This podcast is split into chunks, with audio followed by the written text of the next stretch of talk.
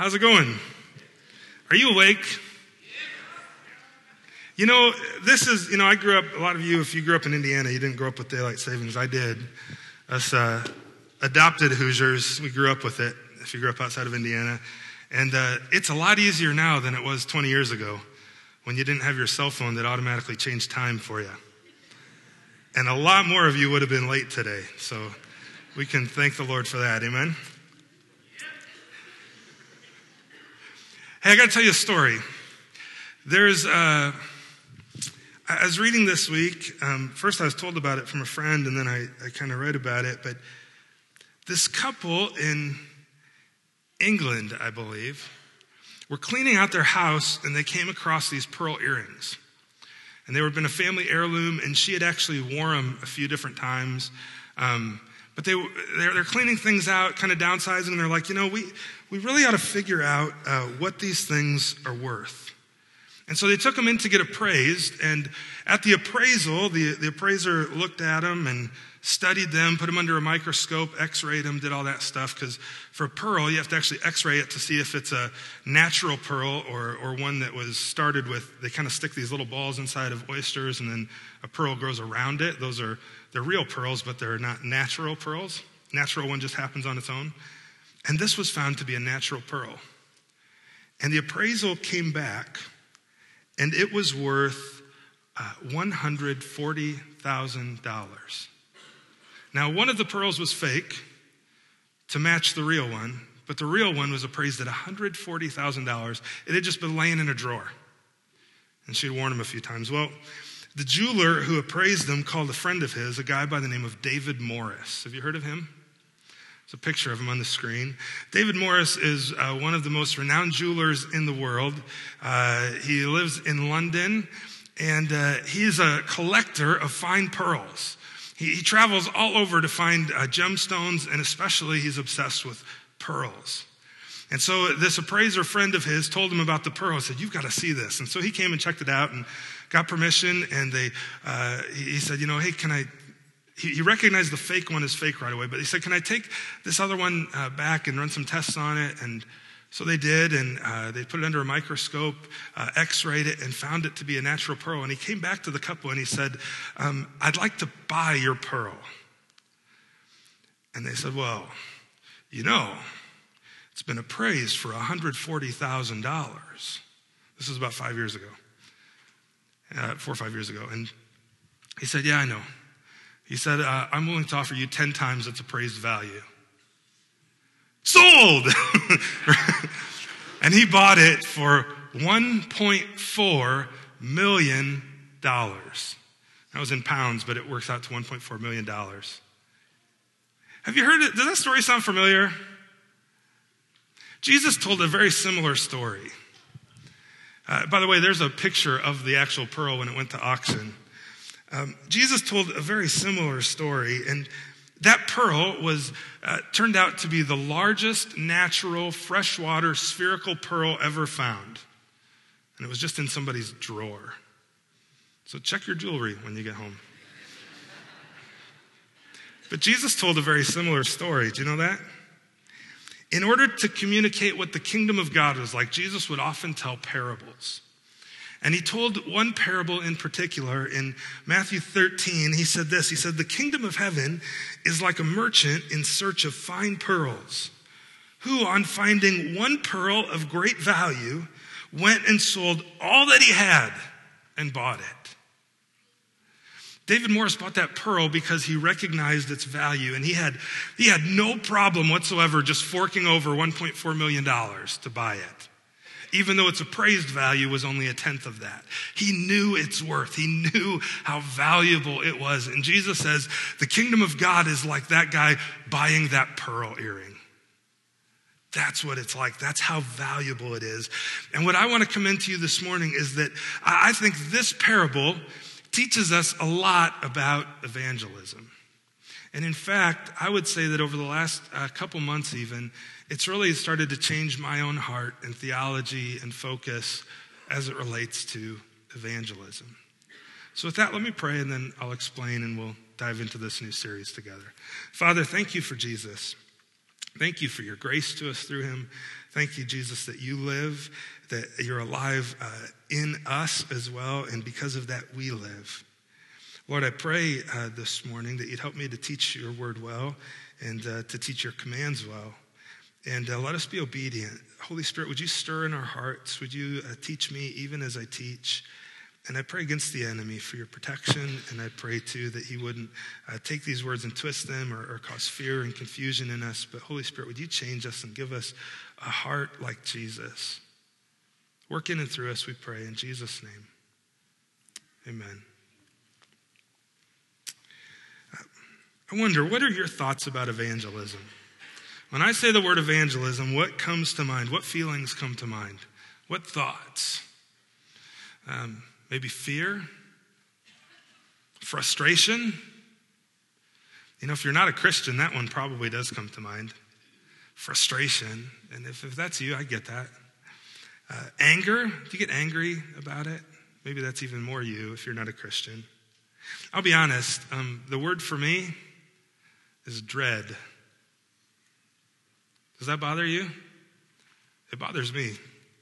That that's the word that, that comes to my heart and comes to my mind is a dread. Like I don't, and, and fear and in, intimidation. And I don't know that I can do that. And I don't know that I want to do that. And all those things God's been working on me over the last couple months. Um, and I, I tried to figure out why is it? What is it about that that causes me to feel that way? And you know, one thing I wonder, and maybe if you're like me in that sense, one thing I realized is um, have you ever heard, maybe it's the terminology we use, have you ever heard of evangelism referred to as soul winning? I'm going to go out and do some soul winning. You ever hear that? that that's kind of an old school mindset, and I've heard that often. And, uh, you know, Paul talks about uh, becoming all things to all people in 1 Corinthians chapter 9 so that he might win some to Jesus, but he doesn't really talk about winning souls. That phrase, I don't know about you, but to me, it, it just conjures up uh, weird ideas. It conjures up like Wild Wild West to me. Like Clint Eastwood and like one more notch on the belt for every kill that I get. Cause I'm just, I'm picking people off. I'm winning souls, right? Or, or it's like the fighter pilot who, who, you know, marks the side of their plane with nose artwork of all the air to air to air combat victories they won and all the shoot downs that they had. And that, to me, anyway, that's what that conjures up. And so I, I realize, like, part of my frustration, I think, sometimes, or dread even in evangelism, is I, it feels strange to me to go to somebody and, like, I have to somehow uh, convince them or uh, manipulate them in some. It feels manipulative sometimes, like, like to get them to believe what I believe, to proselytize in that way. And I'm not sure that. Um, that that's really what Jesus would have us do in, in that sense. I, I just don't know that that phraseology is helpful. Maybe it's my personality. Uh, maybe it's my age or my generation. I don't know. But uh, the idea of, of just convincing someone to receive my faith and I'm going to do everything I can to, I'm going to come around this way and then this way and this way to convince them, uh, it's hard. Um, it's hard for me, I guess. Because I, I, read scripture and I realize that Jesus says, uh, the Father is winning all people to himself. And so my role isn't to win them. The Father's doing that. My role is simply to participate with him in that. And uh, in some ways, you know, I just wonder who's the true winner in evangelism. Over the last few months, that parable of the priceless pearl has really begun to reshape my theology of it. And Uh, read it again with me. Look at, look at what Jesus says. He says, The kingdom of heaven is like a merchant in search of fine pearls, who, on finding one pearl of great value, went and sold all that he had and bought it.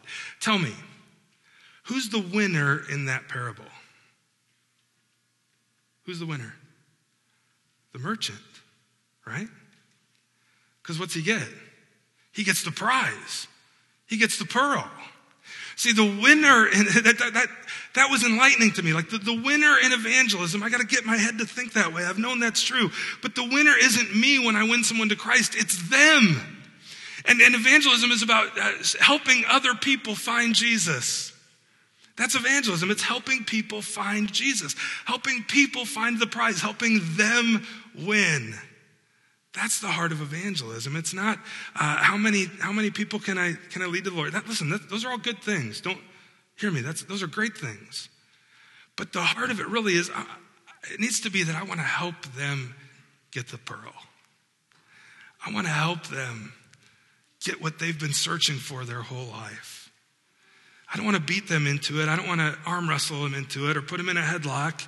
I, I want them to win. I want to come alongside them. And so it's, it's refocusing evangelism. Evangelism is helping people find Jesus. Because it's not about winning people or even Jesus winning people, it's about people winning Jesus. That's really the heart of evangelism. And it changes the, the focus then from my achievement to uh, that person's gain. It's not about my gain, it's their gain. It's about helping them secure the biggest win they possibly could. And being sent to evangelize then requires me to love them and care about them.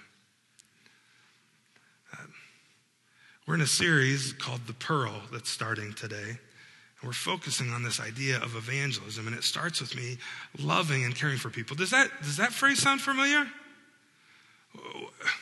We, we read it our mission statement a couple years ago, and we chose the words very intentionally. Do you know that? We're sent to what? Help me out. Love people and do what? To do what? With who? Yeah. We're sent to love people and invite them to follow Jesus with us. See, here's the deal. If I don't really love people, I'm not going to want to help them win Jesus. It's going to be about me conquering them. But if I love them, it's about me getting them, no matter how messy it is and no matter how long it takes, getting them to Jesus Christ, helping them win. That's evangelism. See, we're sent to love people. Uh, let's just unpack this mission statement again briefly, just as a reminder. We're sent, right? Our God is a missionary God. Why did Jesus Christ come to this earth? For God so what the world? Loved the world that he sent his only son. So Jesus comes as a missionary to love us, to love you, to give himself as a prize for you. And we're sent to love people. We're sent and we're sent to love people. As a Christian, you've been sent to love people. Jesus commands us to love people. In fact, he even says that people will know you're Christians by your love for one another. And ultimately, out of that, your love for them. And you know what? At some point, though, loving them, caring for them means inviting them, opening my mouth and inviting them. And that invitation sometimes simply starts with a friendship. Invite them into relationship. Invite them over for dinner. We're going to be talking about that one this week, next week, I mean. Invite them eventually to church. And finally, the big invite over time is to invite them to follow Jesus. That's the whole point. He's the greatest prize. Invite them to follow Jesus with you. With you. Not win them and go, huh, see ya, check. but win them to follow Jesus with you, with us. That's our mission. Amen? Well, as I said, we're starting a new series today called The Pearl. And evangelism is about helping someone else strike it rich and score the priceless pearl of Jesus Christ and of his kingdom. And over the next few weeks, I want to explore some ideas of how we can do exactly that. And uh, so, this idea of the pearl, it's actually an acronym. So it's going to be easy for you to remember, hopefully. We'll, we'll, we'll, come back to this parable every week. And, and then hopefully it's an acronym that's easy for you to remember as long as you know how to spell pearl. That's the catch, right? You got to know how to spell. So if you don't, get somebody to help you. Add P to the front of Earl and you got pearl. Make sure you're awake. But it's an acronym, and here's what it, here's what it looks like. Uh, first is pray. We're going to talk about that this morning. Pray for them.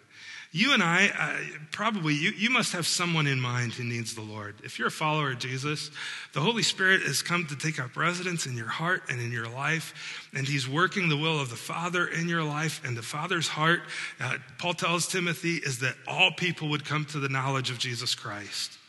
So surely, if you're saved, there's somebody that comes to mind in your heart who needs the Lord. Who is that person? Pray for them. Pray for them.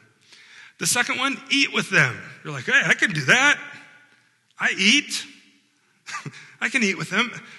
And do you know how many times, by the way, this whole acronym, this is how Jesus, I believe, goes about it. That whole, uh, how many times Jesus is found eating with people and spending time with them? That's the big idea. Not necessarily that you have a meal, but a meal tends to kind of break the barrier down and it makes conversation happen a little more naturally. So eat with them or at least just spend time with them. You gotta, you, you gotta be their friend. And then begin asking questions. Ask them questions like, um, hey, have you noticed that people like to talk about themselves? But, but if you just have a whole lot to say, they don't really want to hear it. Or if you ask a question and then you answer it before they get a chance to answer it, they don't, they, they're like, okay, you really don't care. You got to ask a question and then just let it sit and be silent and let them answer. Who are you? Where are you from? You know, eventually maybe you even get to their spirituality. And here's the thing you got to be ready for R then, because if you're going to start asking them questions, guess what's going to happen? They're going to start asking you questions. So get ready. You got to be ready to reveal your story. But don't start with your story, start with them. Start with their story, get to know them. And then finally, love them tangibly no matter what. And so, what, here's what we're going to do over these next, we're actually going to take four weeks to go through this. Uh, because this whole, the piece of loving them tangibly, by the way, no matter how they respond, you're still called to love them. We're sent to love people. Um, we're going to put that in throughout the entire series, and really the whole series we just came off of for seven weeks for the life of the world. We've been talking about that. Uh, so today we're going to talk about pray, and what I want to do is work this up to where, if you notice, reveal is going to come on a big Sunday. Do you know what that Sunday is? Easter Sunday. And so here's my goal. I want you to start thinking. You got a month, you got four weeks. Uh, who, who is it that you're thinking about right now? Who do maybe you need to pray about, spend some time with, ask some questions? And what I'm going to do is if you invite them, bring them on Easter morning. I've got a couple people in my mind already um, for myself. Uh, I'm going to reveal, I'm, I'm going to tee it up re- for you to reveal your story. I'm going to share the gospel as plainly and as succinctly and as clearly as I possibly can. And you're going to have like, it, it's going to be T ball with a, a jacked up corked bat and it's just going to be ready for you to tell your story and reveal your story. Is that a deal? So, we're going to work on this together over this month, and by God's grace, we're going to be praying for people. We're going to be spending time with them. We're going to be asking them questions. And by God's grace, wouldn't it be cool if this place is just loaded on Easter and uh, many come to saving faith in Jesus Christ? And maybe they won't on Easter, but to think of that relationship and that potential down the road. Well, this morning we're going to be talking about prayer. And um, even before I, I, get going, I just want to let you know that this, this acronym actually comes from a friend of mine uh, at a church in Chicago, uh, some of the guys I get together with. And he came up with this. And I said, Hey, Jeff, can I steal that? He's like, Yeah, it's all yours. Take it, run with it. And um, so I just don't want you to think that I came up with this out of my own smarts. I'm not that smart. I can spell pearl, but I didn't come up with the acronym, so just uh, fair warning there. But let's talk about praying for people. See, I, I think, friends, that uh, Jesus begins with prayer. I think this whole, this whole uh, method, uh, what I want to do is give you something that's just tangible, easy, that anybody can do. And because I think it's also based on the way we see Jesus go about it. If you got your Bible, I want you to open up with me to Matthew chapter 9. Matthew chapter 9. And in Matthew chapter 9, uh, it says, Jesus, verse, I'm in verse 35. Jesus went through all the cities and villages, teaching in their synagogues and proclaiming the gospel of the kingdom, healing every disease and every affliction. And when he saw the crowds, he had compassion for them because they were harassed and helpless like sheep without a shepherd. So, uh, just setting the stage, these two verses do. Jesus is out teaching and preaching and wandering around Israel, going into the synagogues. He's, he's preaching the gospel, he's teaching them, he's healing them, he's loving people. Um, and his love for them is so great that it stirred up, uh, uh, Matthew tells us, compassion, deep compassion for them in his heart. This word in the Greek, literally, it means like his gut was in knots. Like it was, his stomach was twisted. That's the idea. When, when he saw these people who didn't know the truth, his stomach just churned. You ever, what, what's the last thing you looked at or, or saw or thought about that just made your stomach churn? Was it your friend? When Jesus saw them, his, he was stirred with compassion. He recognized their need. It says that they were harassed and helpless. They were like sheep without a shepherd. Um, that phrase made me think a lot this week. You know, I, I, have you thought about what, a, what it would be like for a sheep without a shepherd? I just started thinking about that. Um, what would happen to a flock of sheep in Jesus' day if they had no shepherd? Well, some would just wander off and they'd maybe never return. They'd uh, be vulnerable to wild animals and to wolves and to all kinds of danger because you know what? Sheep are really stupid. Jesus calls you his sheep. Is that comforting? He calls me his sheep. But they are. They're just they're really dumb. They do dumb things. They just kind of follow the crowd. They wander off. They they don't they don't think. Um, they might follow wrong ideas and people. When Jesus sees people who don't know the truth, he, his heart churns for them because, man, who, who, are they following? What are they following? Where, that, is, that path will not end well for them. Uh, I read this week that um, uh, sheep in that context won't eat unless they're led somewhere to be fed. They'll eventually starve to death. I've shown you this picture before. Uh, uh, sheep can get cast down. You know, in, the, in Psalm 42, I so downcast, O my soul. When a sheep gets stuck on its back, it can't uh, get itself back up unless a shepherd or somebody else comes along and helps them stand up. They're cast down. They're helpless. They were harassed and helpless like sheep without a shepherd. That's how Jesus sees them. And it stirs his heart to compassion. They're vulnerable. You know, uh, I read a book a few years ago when I was working on my master's degree. We had to read this book called The Shepherd Leader. And this guy by the name of Timothy Witmer, he talked about uh, uh shepherd leaders in the church. And there were four things that a shepherd in a church needs to be able to do uh, or as a church is shepherded. And he, he, he makes the point that most pastors, most leaders are really only good at uh, maybe one or two of them, uh, but you still have to make sure that other people are caring for all four. So it's like this you need to know the sheep, lead the sheep, feed the sheep, and protect the sheep. That's what a shepherd does. And he takes that metaphor and works it back then for the church. So to know the sheep, that, that you need to be known. You need to be known by somebody. When a church our size, it's impossible for me to know everybody. It's impossible even for Kirk or Dan to know everybody. So you, so you need to not just gather on a Sunday morning, but grow, get connected in a 110 group, and be known by other people. You need to be known. And, some people are really good at knowing lots of people. They're really relational. I think Kirk is much better at this than I am. He's gifted much more at this than I am.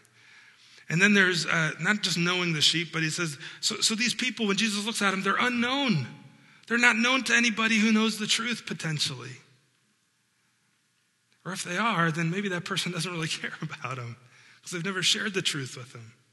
But then they need to be fed. Know and feed them.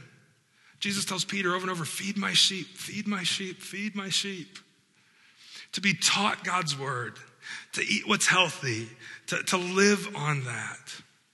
Um, I believe that's part of, of my gifting. I'm thankful to be in a church where I can serve in that gifting and get the privilege to teach so often.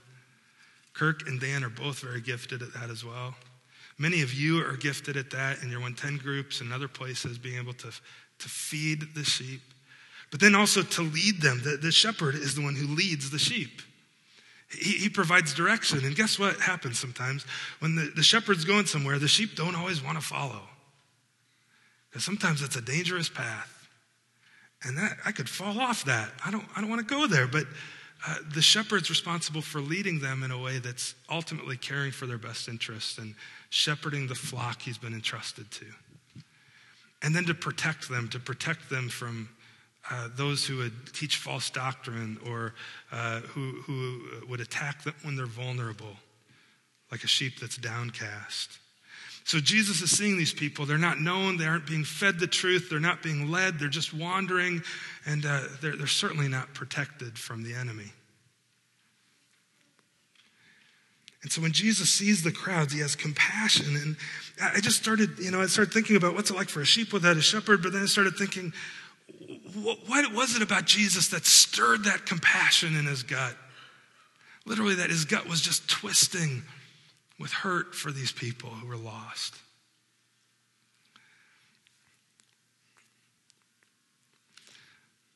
I had to ask myself does my stomach churn for people who don't know the Lord? And if I'm honest, there's too many days it doesn't. Well, let's see what Jesus says right after it says that he had compassion on them. He, look at verse 37. He turned to his disciples and he said, uh, The harvest is plentiful. He's seeing all these sheep who need to be brought into the fold. The harvest is plentiful, but you know what? The laborers are few. Therefore, he says, Pray earnestly to the Lord of the harvest to send out laborers into his harvest. Jesus says the first step in bringing in a harvest is to pray. It's to pray. And I would even commend to you that, that his heart and compassion for these people was because of the amount of time he spent in prayer with his father.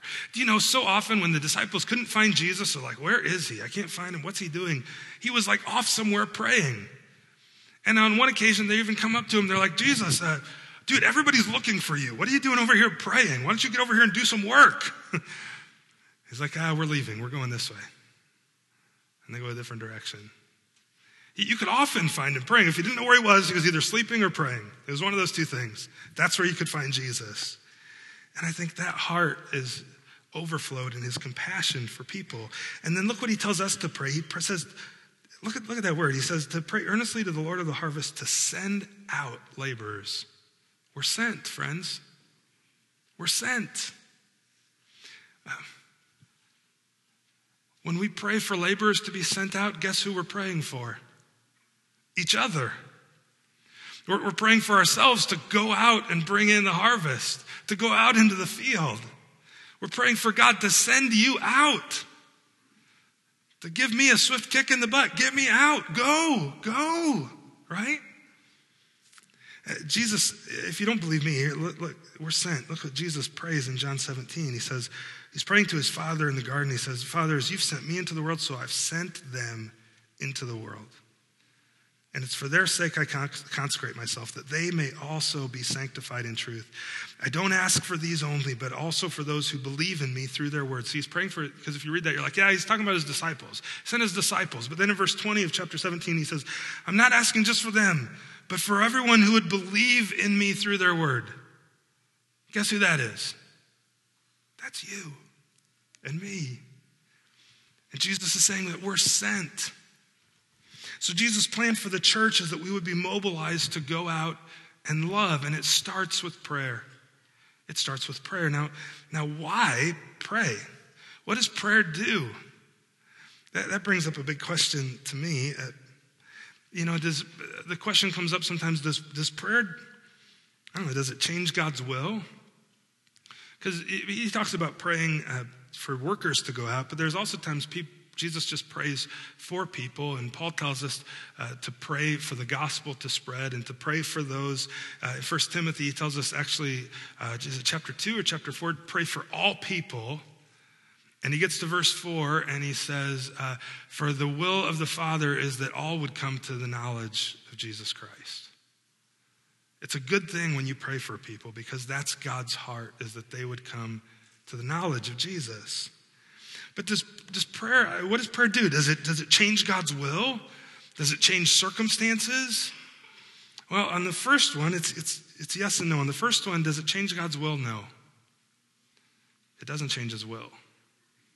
Because if, if prayer, think about it with me, put your cap on. If praying changed God's will or changed his character, that would mean there's something about him that needs to be improved, right?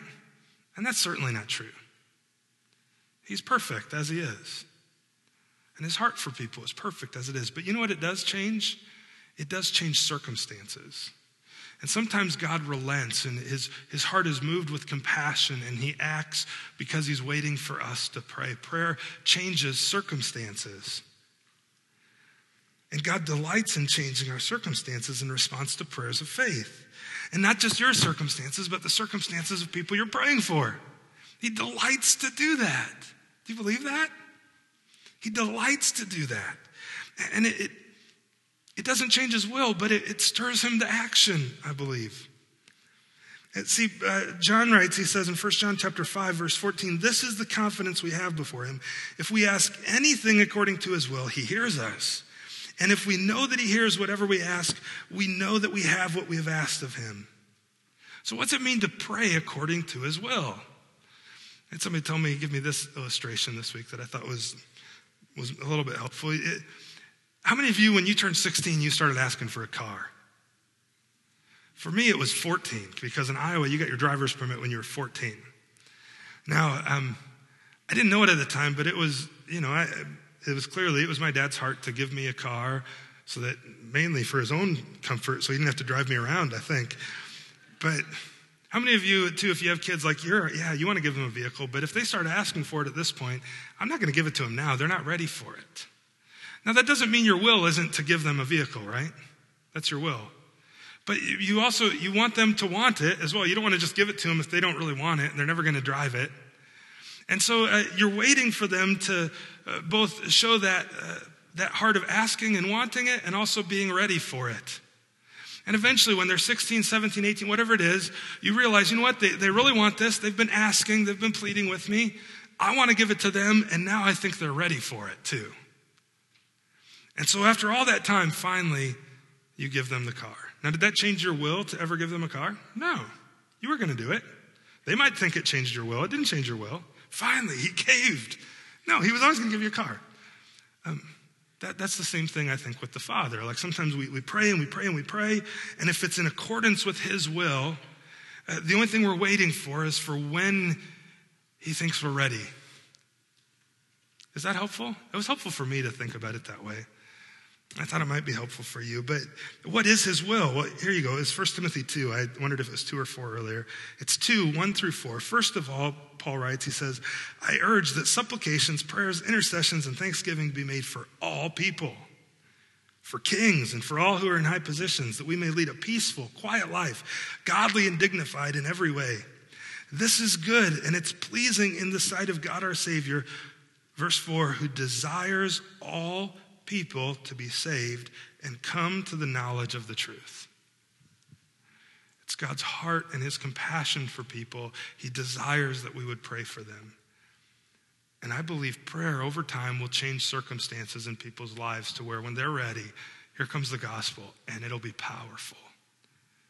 And maybe that day is coming soon for some of your friends as you begin to pray for them. But prayer doesn't just change our circumstances. I, I told you that I think Jesus' heart of compassion was because of his time in prayer. Prayer changes us. Prayer changes you and it changes me because you're spending time with God. I think Jesus' heart for people was because of the time he spent with his Father. When I, when I pray, the more I pray and the more I read his word and do those things together as a conversation, the more I begin to pray God's heart. Were you ever told not to hang out with certain people? Don't go to their house. What were you doing with them? Why were you out with them last night? You ever, you ever told that? Or do you ever tell your kids that? Why do you tell them that? Because you know, and your parents knew, if you spend time with them, eventually you're going to become like them. You're going to start doing some of the things they do. You're going to be like them. Here's the truth it's just kind of a principle. You become like the people you hang out with. Did you know that? You become like the people you hang out with. You do. And so the more you hang out with God in prayer, guess who you become more like? Jesus. And so your heart begins to change. And prayer changes you simply because you're hanging out with Him. When I was in youth ministry, we had these, these journals. We used to call them hang time journals. Just hang out with God. And by the power of His Word and prayer and the Spirit, it'll change you. So let me warn you if you take me up on this and you start praying for somebody, start doing this pearl thing, uh, some things are going to start changing in your heart. Are you ready for that? Are you ready for that? It'll change you as you spend time with Him. So, what should we pray? Well, we'll end like this. You know, at the end of a letter, sometimes you add a PS, a postscript, right? So I'm going to add a PS to the end of the message today. Here it is. And that PS reminds you of the two things to pray for for your friends. Um, but before I do, um, you know, we're in this series called uh, The Pearl, and we actually have little pearls for all of you. And so, the ushers, maybe as, as I start teaching through this last piece, you can walk down and hand these out to people. And um, what you can do is you can, uh, here, here's my idea with this, is you would keep this in your pocket. By the way, don't bother getting it appraised. but take the, keep it in your pocket. And like at the end of the day, do you ever empty out your pockets? Do you ever empty them out? You know, your keys, some loose change, a receipt, whatever. So the idea is at the end of the day, maybe you'd empty out your pockets and this little pearl would be in there on your nightstand, on your dresser, in the bathroom, wherever you do that. And it'd be a reminder for you right then and there to pray for that person who's in your mind right now. Ushers, why don't you guys come forward and let's do that now. Start passing those out. Um, and, and it'd be a reminder for you to be praying for them. So maybe you've got, you're like, I got, I got two, three, four people. Great, take two, three, four pearls. I don't care. But carry, here's the idea over the next month, carry this with you in your pocket. And even when you feel it in your pocket, think of that person, pray for them. And now here's the things to pray. Here's the PS of what to pray. First, pray for their problems. Pray for their problems. What do I mean by that? Well, you want to pray for their physical problems and their spiritual problems. Everybody's got issues, right? Pray for their good in general, that God would show grace to them in their life, day in, day out. But then uh, don't stop there just for their physical good. Pray for their spiritual problems. Pray that they would come to saving knowledge of Jesus. Pray that God would bring them to a point where they recognize their need for a Savior. So here's, here's my hope that that sound of those pearls coming out of those jars all around here is the sound of people who are going to be coming to know Jesus Christ in the weeks and months ahead. Wouldn't that be great if, like, every time you just hear that, that's somebody else? That's somebody else. There's another one. Who is it? Pray for them, pray for their problems. That's the P in PS. Both physical and spiritual. But then also, don't just pray about their problems, pray about the solution. Pray for their solution. And the solution is Jesus Christ. Pray for the solution uh, in their temporal problems, right? For God's good in their life, but pray for the solution uh, that they need for their soul. Pray that they would come to the saving knowledge of Jesus. And start praying now. And then in the weeks to come, be thinking strategically how am I going to eat with them and spend time with them? What questions do I need to ask them? Maybe I just need to text them. And then we're going to tee it up on Easter to be able to reveal your story. But hopefully, this goes, this is just the start of a wave way past Easter. Amen? Jesus says, The kingdom of heaven is like a man in search of fine pearls, who, on finding one of great value, sold everything he had so that he could attain it. Let me pray. Father, thank you for Jesus. Thank you for your grace to us through him. Thank you uh, that your kingdom is of great value and of great worth. Lord, I, I pray that you would uh, give us a heart for people. Bring people to mind right now uh, to be praying for. I know you've brought some to my mind over the last few weeks. Uh, and then help us to be intentional as we go forward, e- even just beginning this week with praying, praying for them praying for their problems in this life and their spiritual problems, praying for solutions then to those problems too, that you would show them grace and goodness, but also that you would show them grace eternally in Jesus Christ and they would come to faith in you.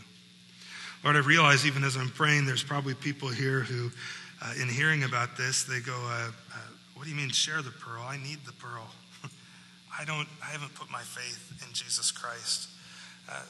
If that's you, it's very simple. It's simply changing your mind, repenting, turning from your way of living and your sin to Jesus Christ, who died on the cross for your sin to save your soul. And he gives you his righteousness. And he says the only requirement is that you would come to him in faith. That's it. Turn to him in faith. Ask him to forgive you.